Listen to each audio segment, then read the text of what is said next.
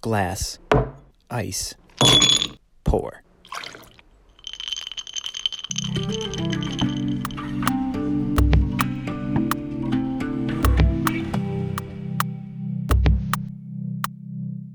Hello, friends, and welcome to Whiskey and Rye. I am your host, Ryan Charles Brown. It's great to be back with you again. If you are a regular listener, uh, excited to have you back. Thanks for being here. Thanks for being a part of the club. And if you're a new guest, thanks for being here. We're excited to have you. Welcome to the table. Welcome to the conversation. Um, this is a show where we hear real stories from real people who've been through and encountered some real shit. And I'm excited to welcome to the show today my guest, Matthew Rabsmith. And I, I hope I'm pronouncing your last name properly. Got it right. Got That's it right. Perfect. Awesome. Well, Matthew, welcome to the show. I'm, I'm excited to have you. Thanks for joining me today. Oh, wonderful to be here. Excited to be a part of it. So, uh, you and I got connected after my last episode with Nick Warnes. You sent me a really nice email and said that you know you are doing work around uh, helping men with addiction, um, specifically sexual addiction, but not just that, addiction in general. And um, you know that really resonates a lot with what we do here. We have really deep, open, honest, vulnerable conversations about what we as men struggle with and deal with. And um, addiction is a, a universal thing thing that we all deal with. And uh, I think men specifically uh, struggle with addiction in a lot of areas.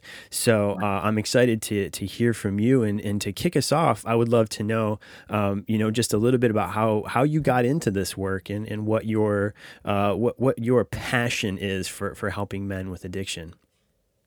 Yeah, no, it uh, it was not a plan uh, to kind of go into this field. Uh, this was one of those things where really my experiences in life kind of forced me into this phase. And uh, and and I didn't have a lot of choices once I once I started opening up about what I had been through and what I had gone through personally. I, you know it just seemed like more and more people were coming to say hey I I want that freedom too. I want to be able to let go of of some of those um, some of those things that really kind of have me imprisoned. And I um I, I started my career in doing work as a pastor. I was a youth pastor uh, in the 90s and in the 2000s, um, you know, when all that good, crazy, bad Christian music was out. And you know, that was like the heyday, man. Yeah. Yeah. The heyday, yeah. that church growth movement, you know, yeah. I was, that, that was my jam. And did that for a good long time uh, before I went to seminary and wanted to get an education and then wanted to kind of go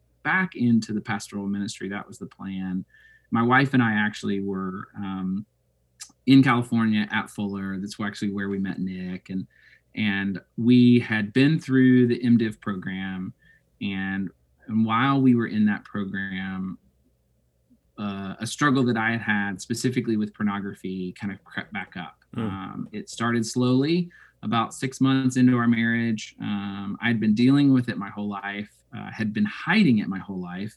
Um, I'd gotten really good at what we call faux vulnerability. You know, I mm-hmm. was I, I, knew how to talk about my struggles and my challenges, but in a way that was very vague and didn't give anybody any chance to kind of ask any deep questions. And so when this started coming back up in our marriage um, and in my life, it just started wreaking havoc. Um, we had a great relationship, but the shame that I would have anytime I would act out, uh, anytime I'd be tempted, I would avoid her. I would do anything I could to kind of get away, and and it was just driving her crazy because she had no idea what was going on. Yeah. Um, and I was really good at hiding, really good at covering my tracks, as most addicts tend to be. Really great at minimizing what was happening. You know, mm-hmm. I would mm-hmm. say like, "This is a it's a victimless crime. This isn't hurting anybody."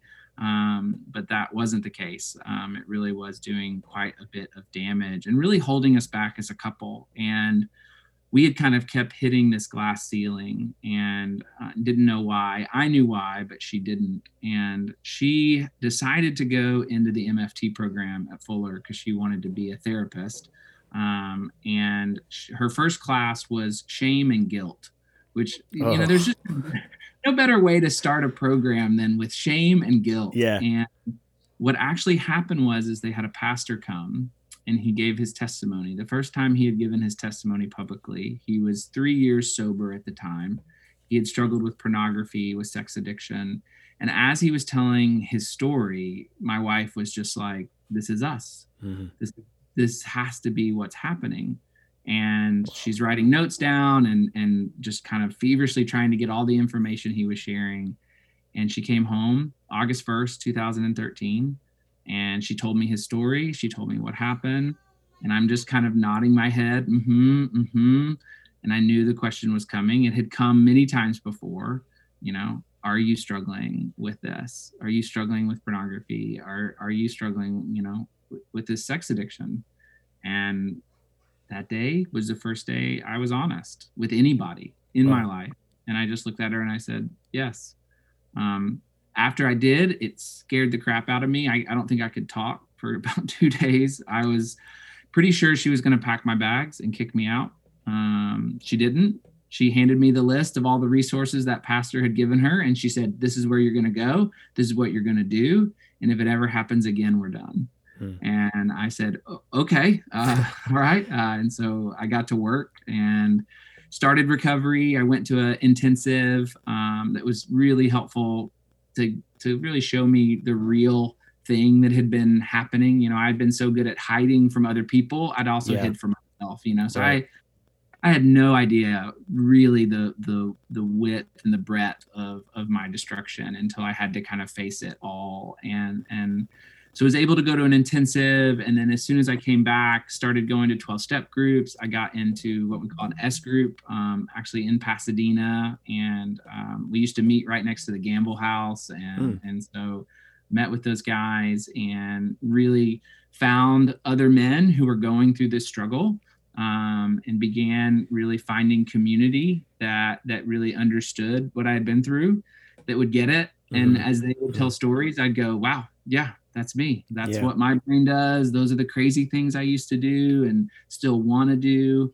Um, and and really just dove into recovery for myself and then as well for my marriage. I wanted to rebuild what I had really taken away with my actions and this trust and fidelity that I just kind of ripped apart and committed myself to that and loved who I was becoming as I was doing it and yeah. Kind of got got hungrier and hungrier to do more. And as we grew we started to realize that you know there's a lot of resources out there that are really good and helpful for addicts. There's very few resources for wives and partners and people who oh, wow. are alongside folks who are dealing with pornography and sex addiction and then almost no resources for couples in terms of what they do once you decide you don't want this to be a part of your life anymore. And so that's kind of what led us to start working with individuals it's what led me to start working with men and us to start working with couples is we wanted to to provide better resources and more resources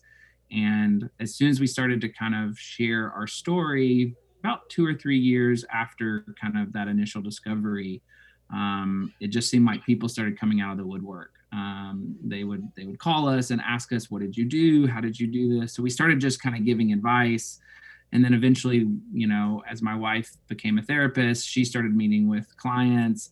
I started coaching um, and and started taking guys on as clients, working with them, helping them to get sober, and stay sober and really kind of restore their life. And and so i as i did it i realized that it's it's something that i've really been um, training for and and preparing for my whole life not quite knowing that was where i was going to end up. Yeah Wow, thank you for setting the table so beautifully. I mean, there's a million things in there um, that I wanna that I wanna pick out, um, but I want to talk first about uh, about the hiding piece because you, you talked about getting to the root issue of your of your addiction and what was some of the toughest things to get over, and that was that hiding piece and the, the shame. I remember for me, I started to hide my sexuality and started to become really ashamed of my sexuality around the age of 13. Uh, when I really discovered the pleasures of touching myself you know and i realized like the the the sort of equal and opposite reaction like oh if i do this for a long enough this feels like amazing.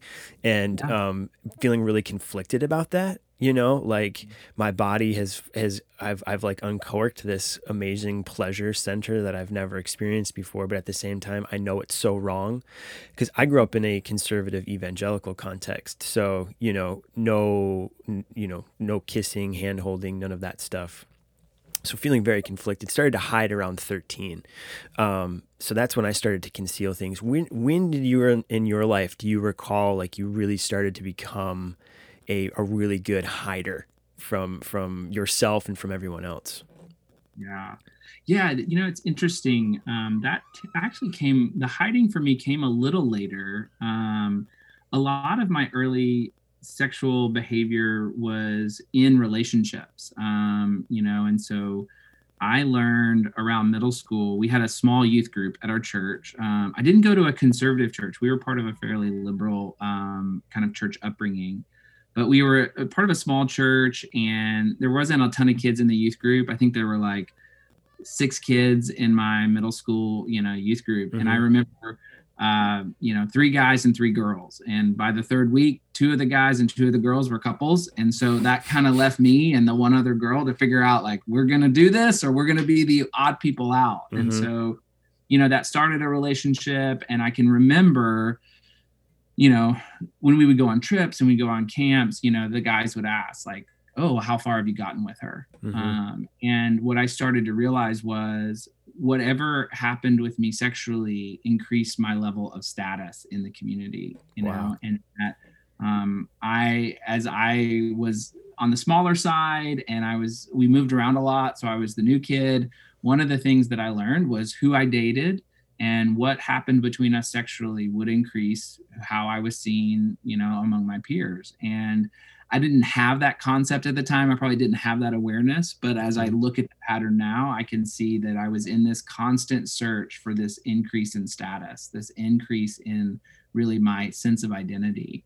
And and so I kind of kept that going. Um, and and sex was, you know, the, these kind of sexual behaviors were things that felt really good. It convinced me that I was loved and that I was desirable. And so I, you know, I wanted more of that. And so, you know, it was constantly on to the next conquest or the next person that I would be in. And the whole time I had this way of convincing myself that I was the the gentleman, I was the nice guy, I was, you know, I was in it for the right reasons. Um, and and I think in some ways those were true, but I as I see it now, I realize I was ultimately after my own gratification. Yeah. And and where I started to hide was was when I started to see that that desire really started changing my kind of behaviors. And mm-hmm. so instead of it being about a relationship and an expression of our connection, it it became about how could I get what I wanted as fast as I wanted, as often as I wanted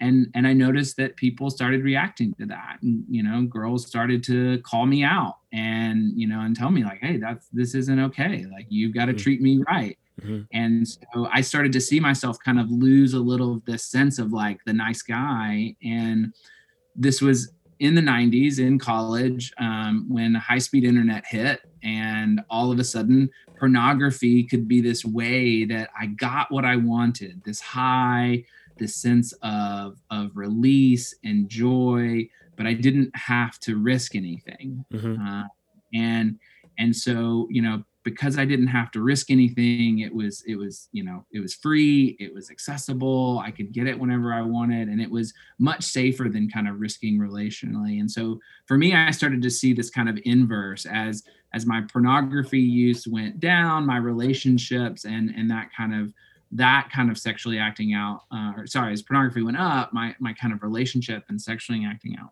went down. As my pornography use went up, I also had this sense that if someone finds out about this, they're gonna they're gonna see me differently. Yeah, um, you know, and and and it was weird because for so long it had been I wanted people to know what I was doing, so I grew in status. Mm-hmm. you know, now yeah. it was you know what I'm doing I will be nothing to you. I will be sick or I will be a pervert.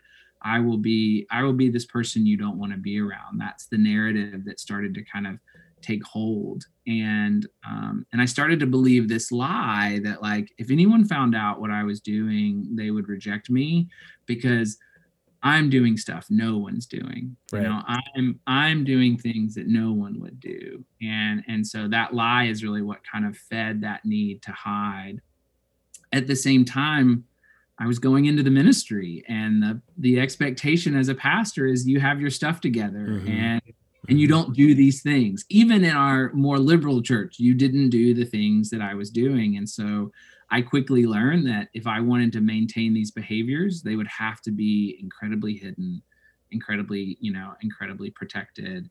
And, and so I would just go to whatever lengths it took to make sure that my behavior stayed within certain boundaries, mm-hmm. um, you know, and certain lines weren't crossed because I knew those lines would really jeopardize my career or my my standing, but still got me my drug. You know, yeah. gave me that release of what I wanted. Yeah, that to me sounds like classic. Like I'm not addicted, but I'm definitely addicted behavior you know yeah. because that was that was kind of like the thing for me it was um you know my i i so much of what your journey through um is is parallel to mine but i remember um reaching a point in my life where it was like uh, when I was thinking about sexual addiction, I used to think like, no, I'm not an addict because I'm not in brothels all the time, or I'm not, you know, in these in these alleyways, you know, doing all this seedy stuff, or or even, you know, I don't go to strip clubs and I don't, you know, I don't look at porn that much, you know, and so I would say like, okay, well, what's if I look at porn for one hour a day, you know, every day, then then I'll be an addict. Well, I only look at porn for X amount a half of half of those times. So so I'm not an addict. I'm I have my addiction under control, um, and I I. I, I have so much empathy for people in those situations, you know, because that is one of the most difficult places in life to be because your your addiction is right there in front of you, like tapping you on the shoulder, and you're like, "Go away, go away. Yeah, I'm, not. I don't have time for you right now." Um, so for you, you um, you had the I, I want to say luck, but it wasn't really luck for your partner to call you out, you know. Um, some people might not have that. You know, what what do you think might have been the the trigger for you um, to to realize like I do have a problem? Had had your partner, your wife, not been the person to to say, or, or do you think you might not have realized it or ever really acknowledged it? Oh wow, yeah, things I'd like to not think about. Um, yeah, yeah. That's, sorry. it's such a, no, it's such a hard question because you know I'd love to I'd love to give myself credit and and and also be honest at the same time. I was I was great at deceiving myself yeah. and and I and at the same time knowing that something was wrong. And I do think that part of what happened on that day was a culmination of me coming to terms with with the fact that if I did not stop this, I would lose everything that I held dear. Mm-hmm. And mm-hmm. um, and I um, I had gone through some bouts of abstinence, you know, kind of white knuckling yeah. periods, different times in my life. I had actually been married prior to um, my marriage to Joanna, and and and that marriage fell apart for a lot of reasons. But some of that was, you know, this this behavior that was going on, and and my unwillingness to kind of see how it was really altering my my sense of self and who I was and how that was changing how I was showing up. And so as I was now in this relationship that I absolutely adored with this partner that I just felt so lucky to have, I I was becoming more and more desperate not to lose that. Mm-hmm. And I knew that if I continued, I would lose it again. You know, I would, I would, I would lose everything, and I would, I would now be starting over with probably nothing. And and my relationship with my wife was one of that just really brought me such joy. And so I do think, even without her prompting, I was coming to a place of of really just being sick of what my behavior was bringing me. Yeah. Um, but I also recognize that I had no idea how to stop, what it looked like to stop, um, what I what processes I needed to go through, and I, I would I was in no way kind of in that place of where I would have shot you know I would have maybe showed up at a 12 step meeting to check it out you mm-hmm. know I mm-hmm. when I was in 12 step groups we'd have either single guys or guys who were married that just decided, you know, I'm going to come check this out. And I always used to think those are the bravest, like these people, like you know, I kind of got thrown into this with an ultimatum, and I'm thankful for that ultimatum, which because it ultimately turned it turned into a choice for me to want to seek health for myself because I knew that would bring health to the things in my life that I cared about.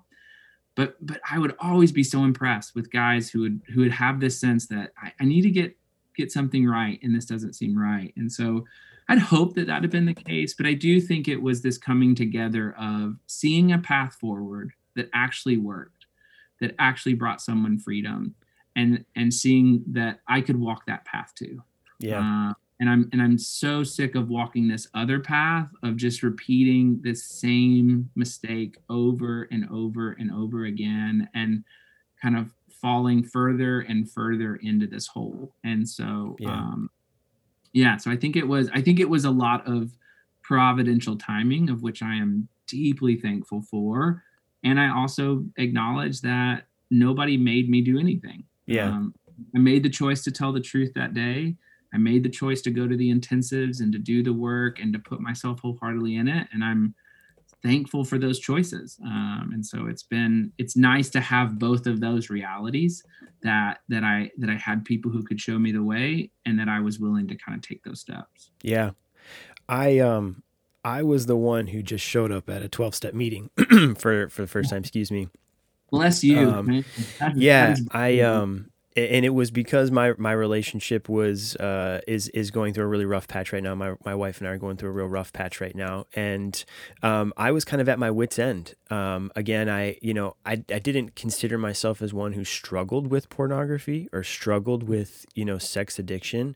Um, but after doing some research and, and showing up at a meeting and reading some of the things, you know, from the 12 step program, some of the definitions of sex and love addiction, you know, mm-hmm. I was like eight out of 10. And I was like, oh my goodness. So I remember, I remember my first meeting. I remember showing up on a Wednesday night, um, finding a meeting. And I just cried the whole time. I, I really didn't have, it was through virtual. So I, I, I went to my first meeting during COVID time. So it was virtual.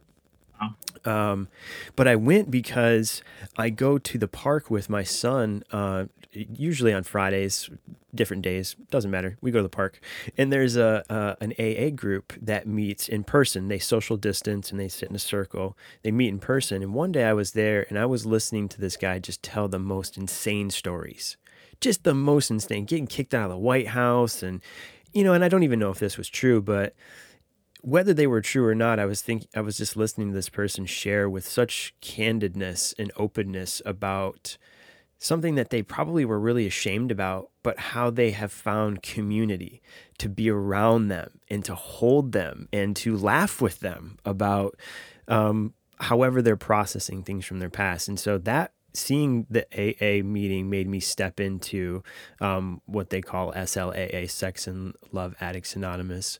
Um, and so I went to my first meeting, and in that first meeting, I remember being so emotional because um, I grew up going to church. You know, I grew up going to church. I grew up looking for people to just accept me for who I am. But when it comes to sex addiction or it comes to any any sort of addiction, the church they have a hard time accepting you, you know, um, in, in practical terms. They will say that they accept you, um, but in terms of actually holding you and walking with you, it's really hard. So I remember feeling so overwhelmed of, of, of just hearing people talking about how showing up at meetings works for them, community works for them, being all of these things have worked for them. And um, I was just so overwhelmed with emotion because I felt safe and I felt normal. Hey, friends, just a quick break in the action to ask you a favor. Would you mind leaving us a five star review on iTunes? It helps a new podcast like us get seen and get, get viewed in front of more people. So I'd really appreciate it if you would take just a second and do that for us. And we also have our Whiskey and Rye Patreon community if you would like to support this show even further. There's different tiers based on your needs, and I'm pretty confident we can find something that would get you really stoked.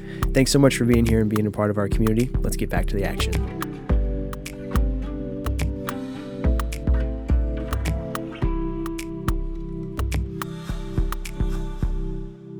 you mentioned that you were kind of walking into seminary in, in dealing with some of these things. Um, I don't want to ask too much of a leading question, but do you at all feel disappointed in the fact that you had to conceal this so much from your um, from your from your professors and people that you were learning from, and and maybe you know um, how has you how has your maybe a better question is how has your um, experience improved your faith? Because you still seem like you're holding on to your faith right now you know? How did you overcome that knowing that you're going to be rejected, accepting that and still moving forward, you know, how did you how did you do that? Yeah. Yeah, that's I think I I I think it's been important for me to be honest in recognizing and naming that there was a deficiency in support and guidance around sexuality most of my life. Um, you know, I I grew up and we called um, our cable company to get MTV, you know that's mm-hmm. that's those were my years. Um and and i can also remember being five and six and seeing what was on mtv um and having no one talk to me about you know what that meant. I mean we used to watch moonlighting as a family and this will this will definitely date me but if you've watched that show it's it's it's quite sexual. And i would probably watch it as a seven and eight year old. And yeah.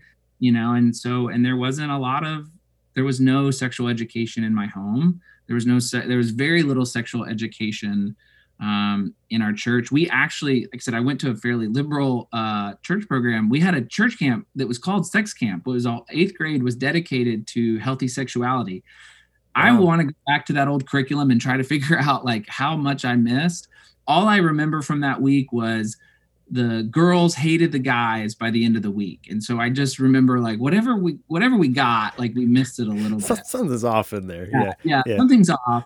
But but ultimately what I, I i need to name was is that the church failed me and the people who were responsible to provide uh, a, a safe place to ask questions like mm. is this healthy? Is this good? Um, i didn't feel that growing up. I didn't feel like there was access to to do that um, and there was some failure there. Uh, and I think it's it's important to name that. And I recognize that there were resources that I turned my back on. Um, there were opportunities to to reach out, and my shame, um, my belief that I would be rejected, um, and that fear of that rejection caused me to to kind of stay in my addiction much longer than I needed to. And so yeah um, I, you know, I, I realize that now that it's this kind of both and. Um, there are definitely some failures on, I think, the side of the church and those who I would say were kind of responsible for my for my upbringing and caretaking, and and some unwillingness on my part to risk my sense of self or to risk my mm-hmm. status, to mm-hmm. risk anything in belief that that coming forward would mean, you know, the kind of end of my life. And so um, I have to kind of own both and, yeah. and really wrestle with the reality of both. And and I would say that um, you know it, that's still taking place and it's still the case. You know when we when we first kind of started recovery, um, we told really only three couples and didn't talk to anyone for a very long time about it. Um, we eventually actually went to Nick because we were a part of his church and he was kind of our pastor at the time. And we wanted to tell someone that we had done this recovery and that this was our, our story and mm-hmm. our reality. And we were ready to kind of break free of this hiding of it. Um, but we weren't sure where to start. So we started with our pastor. And I can still remember being in his backyard telling telling our story terrified of what it would mean mm-hmm. and he he just in such a loving way said like that was incredibly brave and courageous for you to come here and tell us and to tell me. And i want you to know how not alone you are. You know we we have so many people in our life who've been honest about the struggle and i'm thankful that you're doing that now. Mm. and i encourage you to to feel more and more free to tell this story. And so that, that was such a kind of watershed moment for us to be reminded that the church as a whole, the people in our lives that we think who will abandon us most often don't. Mm-hmm. Uh, you know, I when I first when I was in my intensive, the guy who was leading it said, you know, you're going to tell people about your story, and some people will come closer to you in it, and some people will go farther and push away, yeah. and you'll be surprised at who's in both groups. Um, and that has really been true. There have been people because of our story who've kind of moved away and distanced themselves from us. But by and large, overwhelmingly, as we have shared our story, we have had nothing but support, understanding. And often when we share our story, people come to us and say, This is an area in which I'm struggling. You know, can yeah. you help? Yeah. Or I appreciated you sharing. And so that's helped a lot of of this process um, and and that, and that really did start in recovery groups. You know it was nice to have that in a 12 step group where you could share the the crazy details and, mm-hmm. and everyone would just nod their head and go mm-hmm. Yeah. Yeah. And so you know part of what we've learned is like what we share where and yeah. what are appropriate avenues. And also we we've always shared um, from what we feel like we've worked through yeah. um, especially like kind of publicly uh, you know when we talk about our story publicly it's because we've done a lot of work to feel empowered over our our past and not kind of imprisoned by it and so yeah. um, i do think that's important and and but that started in those kind of very safe and structured spaces 1st mm-hmm. uh, before we were ready to kind of start to share more openly and and it's still a little strange to talk about. You oh, know, absolutely. I, yeah. You know, when my wife and I first started doing this work, um, there's a couple in Minneapolis. We actually worked under them in their intensive, the Mark and Deb Laaser. And I remember when we were working with some couples, and I looked at my wife and I was like, I don't want to be the Laasers. I don't want this to be our thing. I don't want to be the sex addict people. I don't want yeah. to be the porn people. Yeah. You know, and she's yeah. like, Do you think we're the porn people? I was like, I don't know. I just ah, oh, it's not what I want to be. Yeah. And I'm not, you know, yeah. like I'm, you know, we're Matthew and Joanna, we're the Rap Smiths, and we and right. we help all sorts of different people. And in this area, we have a lot of experience and a lot of great resources in helping people come out of it. So, you know, if if that's who we end up being, fine. I, you know, I, I get this point, the cat's out of the bag, and so, um, you know, it's it's nice to it's nice to be kind of comfortable with that. Yeah. And you know, just this last week, we were in San Antonio and we were talking about sexual reintegration after addiction and betrayal. And I'm sitting wow. in the First Baptist Church of San Antonio, you know, and I, I just told him, I said, I am talking about sexual acts in the First Baptist Church in San Antonio. Like, yeah. God is good. God like, is good. Yeah. This is Amen not you know yeah. this is this is an advancement of what i think is god's kingdom and mm-hmm. that and and honestly that's a lot of where i think my faith has been restored is in knowing that there is at the very least a pocket of believers who understand that god welcomes it all yeah and and and we remain his chosen his masterpiece even when we've done everything we can do to kind of push that image and identity away from ourselves, God still says, "No, I I know who you are. You're yeah. my kid. Yeah. You know, you're my you're my adopted." And so that has helped I think tremendously my faith is to to know that we're not alone in that. Yeah. Well, I will say that you're uh it's the heart of a good pastor to go where you're called even begrudgingly sometimes. So um, I'll offer that, you know, that you're doing the good work and you're you're stepping up to the call, even if you're like pissed about it some days, you know, and you're just like, I don't want to. So, um, I want to. I, you keep mentioning the work that you guys do, and I, I want to talk about that. So, just kind of to wrap up the your your story, you know, the road to recovery is long. Um, could you maybe share, you know, a couple of high points along the way that you that that really just kind of helped you keep going?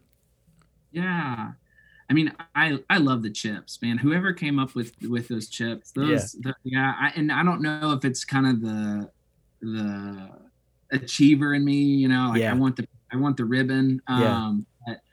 I can remember the 30 day chip, the 60 day chip, the 90, you know, I just yeah. I I, I loved being able to see the time add up. And um, I can remember my first year chip and mm. how important that was to me. Um, and and how much that meant to is just a sign of like um, I'm I'm in progress and I'm really proud of that progress. So those were really helpful. Um, mm-hmm. The you know for three years and seven months um, of our marriage, I had lied to my wife, and so I I kind of set as a um, as a time marker, you know, three years and seven months of sobriety.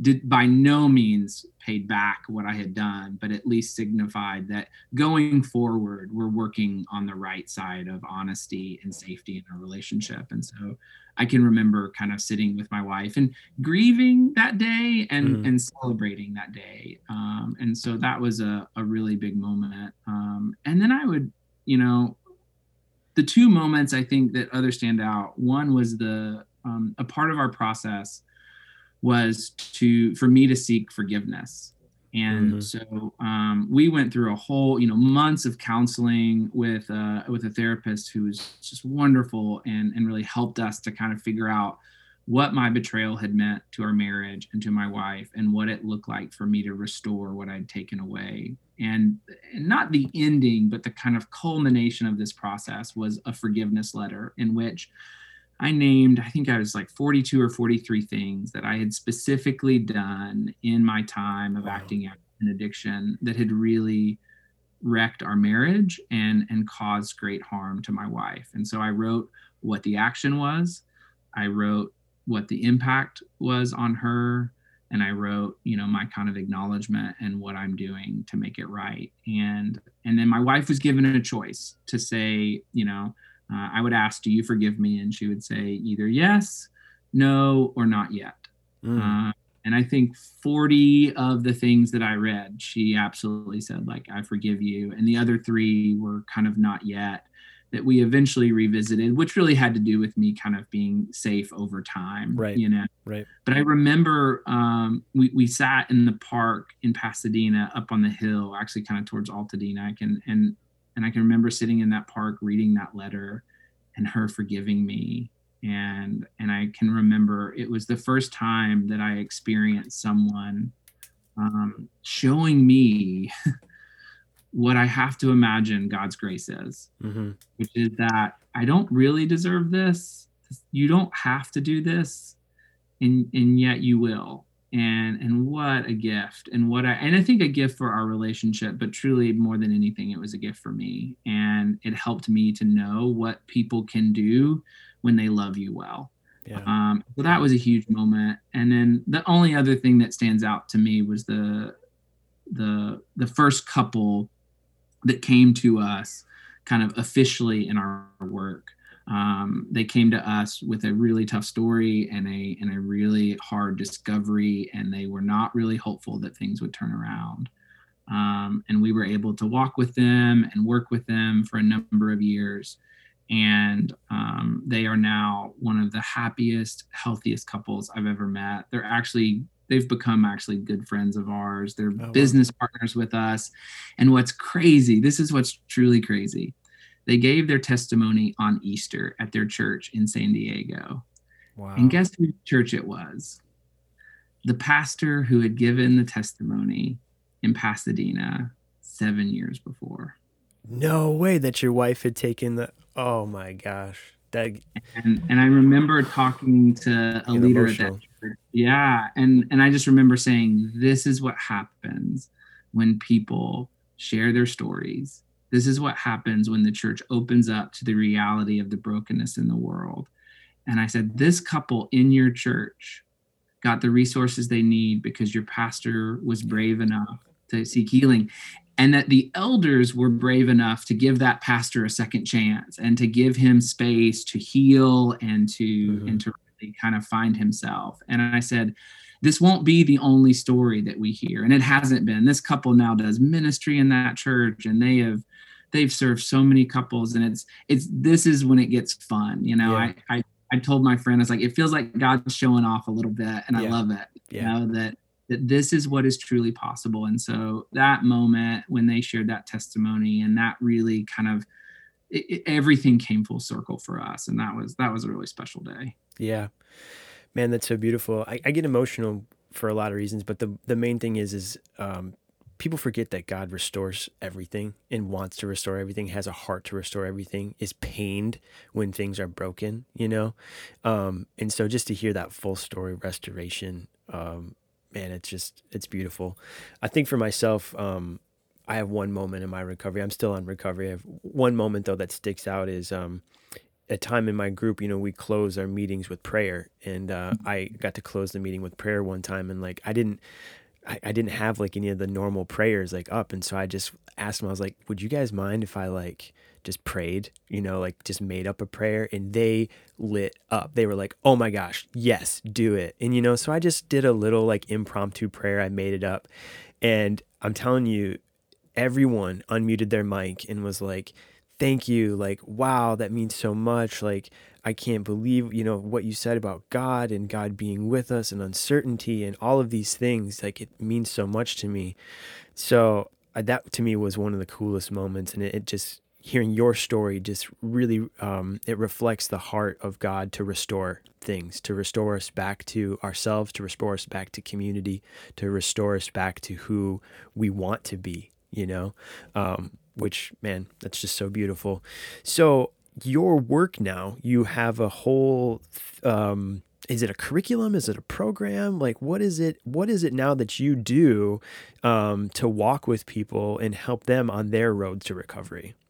Yeah, we do a couple of things. Um, a lot of our work is around our private practice. So we have a practice in San Diego, um, North County, and then we also see folks from across the country because I'm a coach. My wife also does coaching. So because we do some speaking engagements and things, we'll get people who reach out and say, "Hey, we want to we want to get this right," and so we will walk individuals, couples, through the process of, of restoration. Um, and so a lot of that will be, you know, um, we kind of specialize in couples, but I do work with a lot of guys who are just struggling and they want to be free of it. Mm-hmm. And either for their marriage or for their life in general, knowing that it's going to affect their relationships kind of across the board. So so we do that on a weekly basis. That's where we spend a ton of our time. And then the last year about year and a half, some of the folks who've worked with us have finally said, guys, you gotta you gotta start getting this out there. Yeah. And so we are in the process of finishing up our first book. Um, it's oh, wow. it's about the road to rebuilding intimacy. And what we what we started to learn was the things that we're taking away from couples that deal with addiction and betrayal and infidelity are the kind of lessons and realities that every couple needs. Um, what's what's true is that when a couple finds out there's been infidelity and betrayal, they just know that we got to start over. We got to mm-hmm. do this differently, and and that's what we had to do. We we there was a lot we loved about our relationship, but we weren't going to take that relationship forward. We needed a new marriage going forward, a new way of relating, and it had to start with honesty. It had to be grounded in safety that was the only thing that was going to allow us to trust again. And then we had to figure out what trust looked like in our new reality. What was real trust not this kind of fake trust that i think a lot of us practice that's not actually grounded in anything. Mm-hmm. that's what allowed us then to become truly vulnerable with each other to really open up and to lean in and to choose each other as one. And then that's what gives us the gift of intimacy. And so that's the kind of process we take couples through and and we help people kind of see that journey from a really strategic place that they can even when they're sitting on that couch or on the phone and that initial phone call can say this is what's possible mm-hmm. and, and it's a possibility that is really really great on the backside yeah. um, what's crazy is that the research pans out that couples who are able to restore post betrayal and addiction report the highest levels of satisfaction. Yeah. Uh, those couples, if they can get through it, go, mm-hmm. gosh, like this is great now. And mm-hmm. so there's a lot to learn from them. And so that's what our book is about is kind of what do we have to learn from couples who've had to rebuild it all?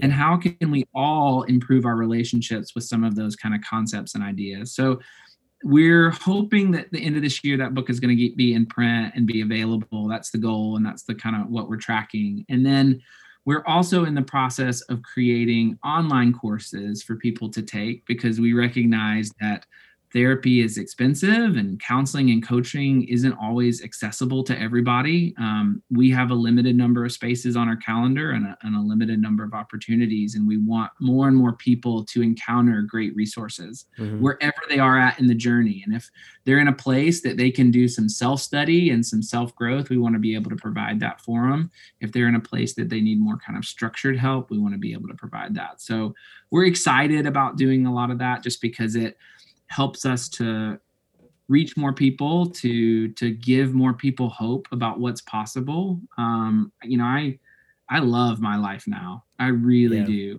and um i'm i'm not necessarily more financially off than i ever were or you know mm-hmm. I, there's things that other people would say it doesn't look that different but for me it is it is wholly different on on all kind of on all basis and and it's a really it's it's fun to live this life. Um, you know i i can remember sitting in a meeting and someone read the promises.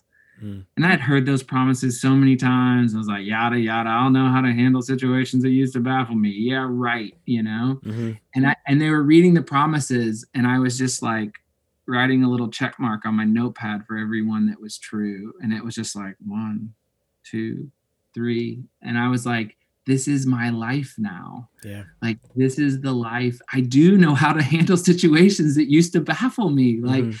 and I know peace. Mm. Holy crap. yeah. You know? Yeah. Um, are my days all perfect? No.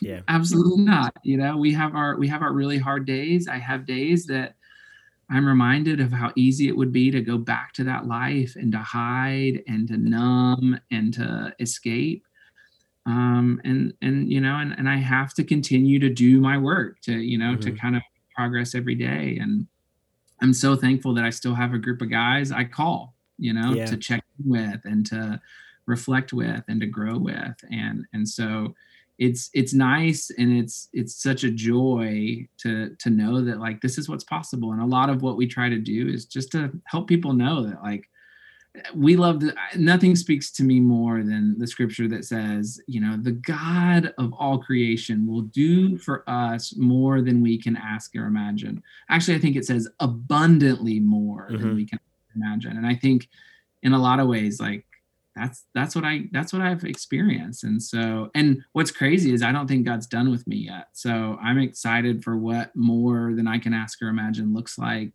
yeah. in the next years and and i think i see I see so many guys who are just deeply intelligent and thoughtful and caring and and and funny and and I see them trapped in a life that really um, is is way less than that what they deserve. And, and I think more than anything, what I love is helping guys find the life that they really deserve um, the life that God wants for them, the life that they want for themselves. And and it's so cool when they get it, you know. Yeah. yeah. It's so great when when they're there and and they get to celebrate it and then they get to help other guys go along that path and and so yeah it's it's what still kind of brings the most joy out of me yeah that's so beautiful and to hear you say how happy you are i think is is great because you know, I think to myself, man, even just replayed this podcast episode for you two years ago or, or however long ago. You know, if you could listen to yourself now, hear yourself say, I'm so happy, or I love my life, or I love how things are. Um, I just think that's really beautiful, even for you to say that. It's really difficult to get there, though. You know, we talked about the road to self actualization, but um, creating self compassion is so um, is so important. So you know, just as we're kind of rounding out our discussion here, what are maybe one or two things that you like to regularly practice that help you with creating self compassion and in, in moving you towards that self actualization of loving yourself for who you really are? Yeah one of the things I do is I validate my experiences and my emotions, you know, and yeah, so I'm not afraid. I'm not afraid of my emotions anymore. Um, I know what's true, and so even though my emotions will tell me things like I'm defective or all alone, um, or overwhelmed or incapable, I know that's not the truth. I'm I'm deeply capable. I'm a good man. I have incredible people around me, but I'm always I always make sure that I don't invalidate that experience. And so, you know, when when COVID hit, um, our business took a dive, and my wife's client load picked up, and mine didn't. And there were a couple of weeks, you know, back to back to back, where I really questioned whether I was good at what I do and capable of helping people. And I would have some days where I felt pretty crappy. Mm. And I never beat myself up for those feelings. I always try to tell myself, you know what? It makes absolute sense that this is what you feel. Mm-hmm. You know, it makes sense that you feel like you're doing something wrong or you're failing. It makes sense that you feel like nobody's here to help you. Mm-hmm. Like, yeah. And and it's in that that is compassion to me. Yeah. Uh, it's giving myself the benefit of the doubt and giving myself the benefit of the doubt that I believe these things because this was what was shown to me for mm-hmm. much of my life you know mm-hmm. this is what was demonstrated to me by some of the actions of the other people of other people in my life so I, I've rehearsed this narrative for a long time. It'd be hard for me to see anything else. And yeah. so instead of making it harder on myself by beating myself for even beating myself up for even having that idea in the first place, I just I show myself that compassion and say like, "Yep, I get it." Yeah. And let's be honest, it's not true. Mm. You know, mm-hmm. I'm I know five people I can call right now who would help me in, in so many different ways. Yeah. I also know that I'm eight years sober, not because of of just what God has done for me, but for what I have committed to do with God's help, you mm. know, and that tells me something about myself. And so I I kind of latch on to that truth and that's and that's what helps me kind of to move out of that. I think the other part of it is um is I have to practice compassion and empathy for other people. And so yep. um, it's hard. It can be so hard. It's hard to validate yeah. other people. Um, but when I do it, I'm better at validating myself. You know, yeah. most of the people who are self-critical are also other critical and vice versa. So, so you true. know, if you find someone who's really hard on other people, they're hard on themselves. They just won't let you see it. Mm-hmm. And so recognizing that I I I become who I who I kind of act to be, you know. And so I, I believe myself capable. I act on that belief and I feel more capable. Yeah. And so part of that capability is to be patient with the people in my life who are difficult to be patient with. You know? mm-hmm. I've got a five, three, and two year old, and they can oh, wow. they can they are easy to love and and and it's sometimes hard to be patient with and yeah. to love them. Yeah. So being reminded that like there's a reason they're sad. Mm-hmm. There's a reason that they're angry. Mm-hmm. Um, there's a reason that my wife is hurting and withdrawn. Yeah. And it's a pretty valid one. Um, and I can and I can kind of show that cat compassion. So that practice of other compassion has always been a, a way that's also helped me to be kinder to myself. Yeah. It's so funny you mentioned kids. I have a two and a half year old, and being compassionate and patient with him has completely revolutionized how I'm compassionate and patient with myself. Um, I realize I hold myself to a very high standard, um, mm-hmm. and uh, as does he, you know, when he's trying to do stuff too. But I realize as I walk with him, as he's trying to do simple tasks and um, getting it and, and seeing how he gets excited that oh, I can operate the same way. It's, it's just funny how our kids teach us those types of things. It's really beautiful. So, you know, you at a crucial point in your life uh, were given a list of resources, you know, that your wife had jotted down. If you were to just jot down like one or two things on a piece of paper to say like, hey, start here if you need some help, you know, what, what might those things be? Um, you know, if you're struggling with addiction, I think, um, or you're stuck, I am a big fan of intensives. Um, partly because um, sometimes we need a little bit of like a jump start to that engine. Right. And, yeah. you know, I, I, tell people all the time intensives are like six months of therapy in three days. So you get all the things you would get, but you get it in a nice, tight, quick package, which usually allows a lot of us to kind of break out of, of that. Um, of that kind of cycle of destruction and kind of at least get a break from that to the mm-hmm. point where we can you know kind of get healthy um, the intensive that i went to is in minneapolis it still it still happens every single month faithful and true mm. uh, and and the men of valor um, and and i i'm still good friends with the folks who run it and we I send someone there almost every month uh, who comes to me, and and I think there's a lot about that program that I really love. But there's a a number of really great programs out there that really allow someone who's really stuck to get unstuck, mm-hmm. so they can kind of get hold of this new life. Um, I'm also a big fan of counseling, therapy, and coaching. Yeah. Um, I, I still go see a therapist. You know, um, I, I have people that I talk to um, I I know that in in doing this alone, I stand a much smaller chance of success. Mm-hmm. Uh, and so, you know, I always tell people get somebody who's trained to help you in this. Because yes. guess what? Your friend at church who loves you a lot may be great, but may have absolutely horrible advice for what to do. Mm-hmm. Uh, they can listen to you and they can mm-hmm. hear you and they can be your shoulder to cry on but make sure you're talking to that trained professional who can say and do this and you know this. yeah uh, yeah. And then the last thing I think is what we've talked about is some type of community. Um, yeah. And that is a community designed around what you want to see changed. And so if that's a 12 step group, I love 12 step groups. I think they're, they're wonderful places of, of really acceptance and, and so much healing and nurturing. Um, but there's also, you know, small groups um, that sometimes therapists will lead can be really good places. I have a group of men that I'm taking through empathy right now. We're mm-hmm. just they just want to grow in their empathy for their spouse, and so I've got five or six guys who just meet every week, and that's what we do. Yeah. You know, and and so.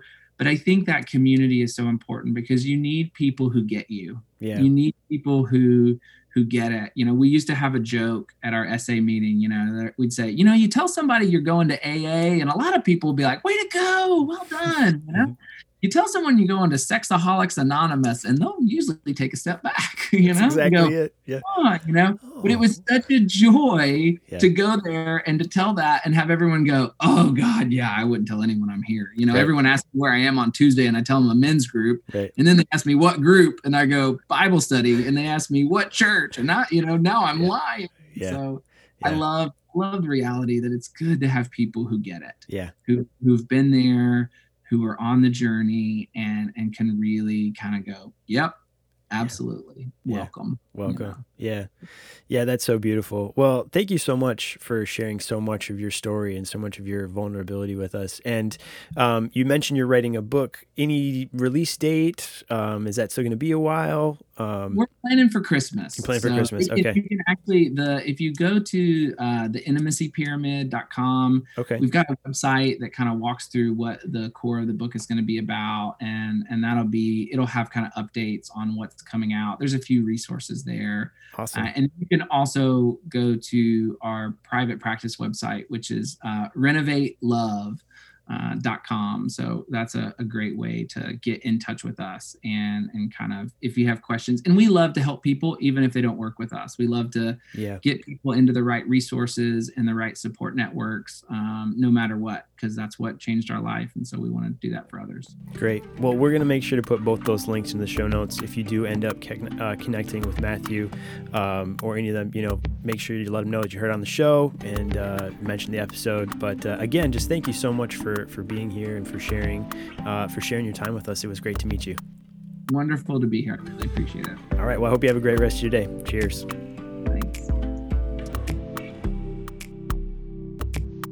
All right, friends, there you have it. Again, want to say thank you to my guest Matthew for sharing his story and sharing about his journey and uh, the work that he does with couples and men and addiction.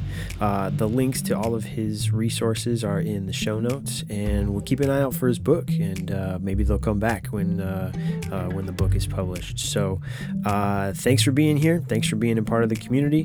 one update for you, and that is that if you want to check out all of the installments for our What Is Love series on our Patreon, you can do that. They're all available now, and this is free. You don't have to be a paying Patreon to get this content. Though, if you do find that you like the show and you want to connect with me and the show on a more regular basis, Patreon's a great place to do that. You get access to me, we can video chat, uh, we can talk a little bit more, you can uh, some feedback on the show, some insights. You can talk about whatever you want, um, but there are great levels on Patreon.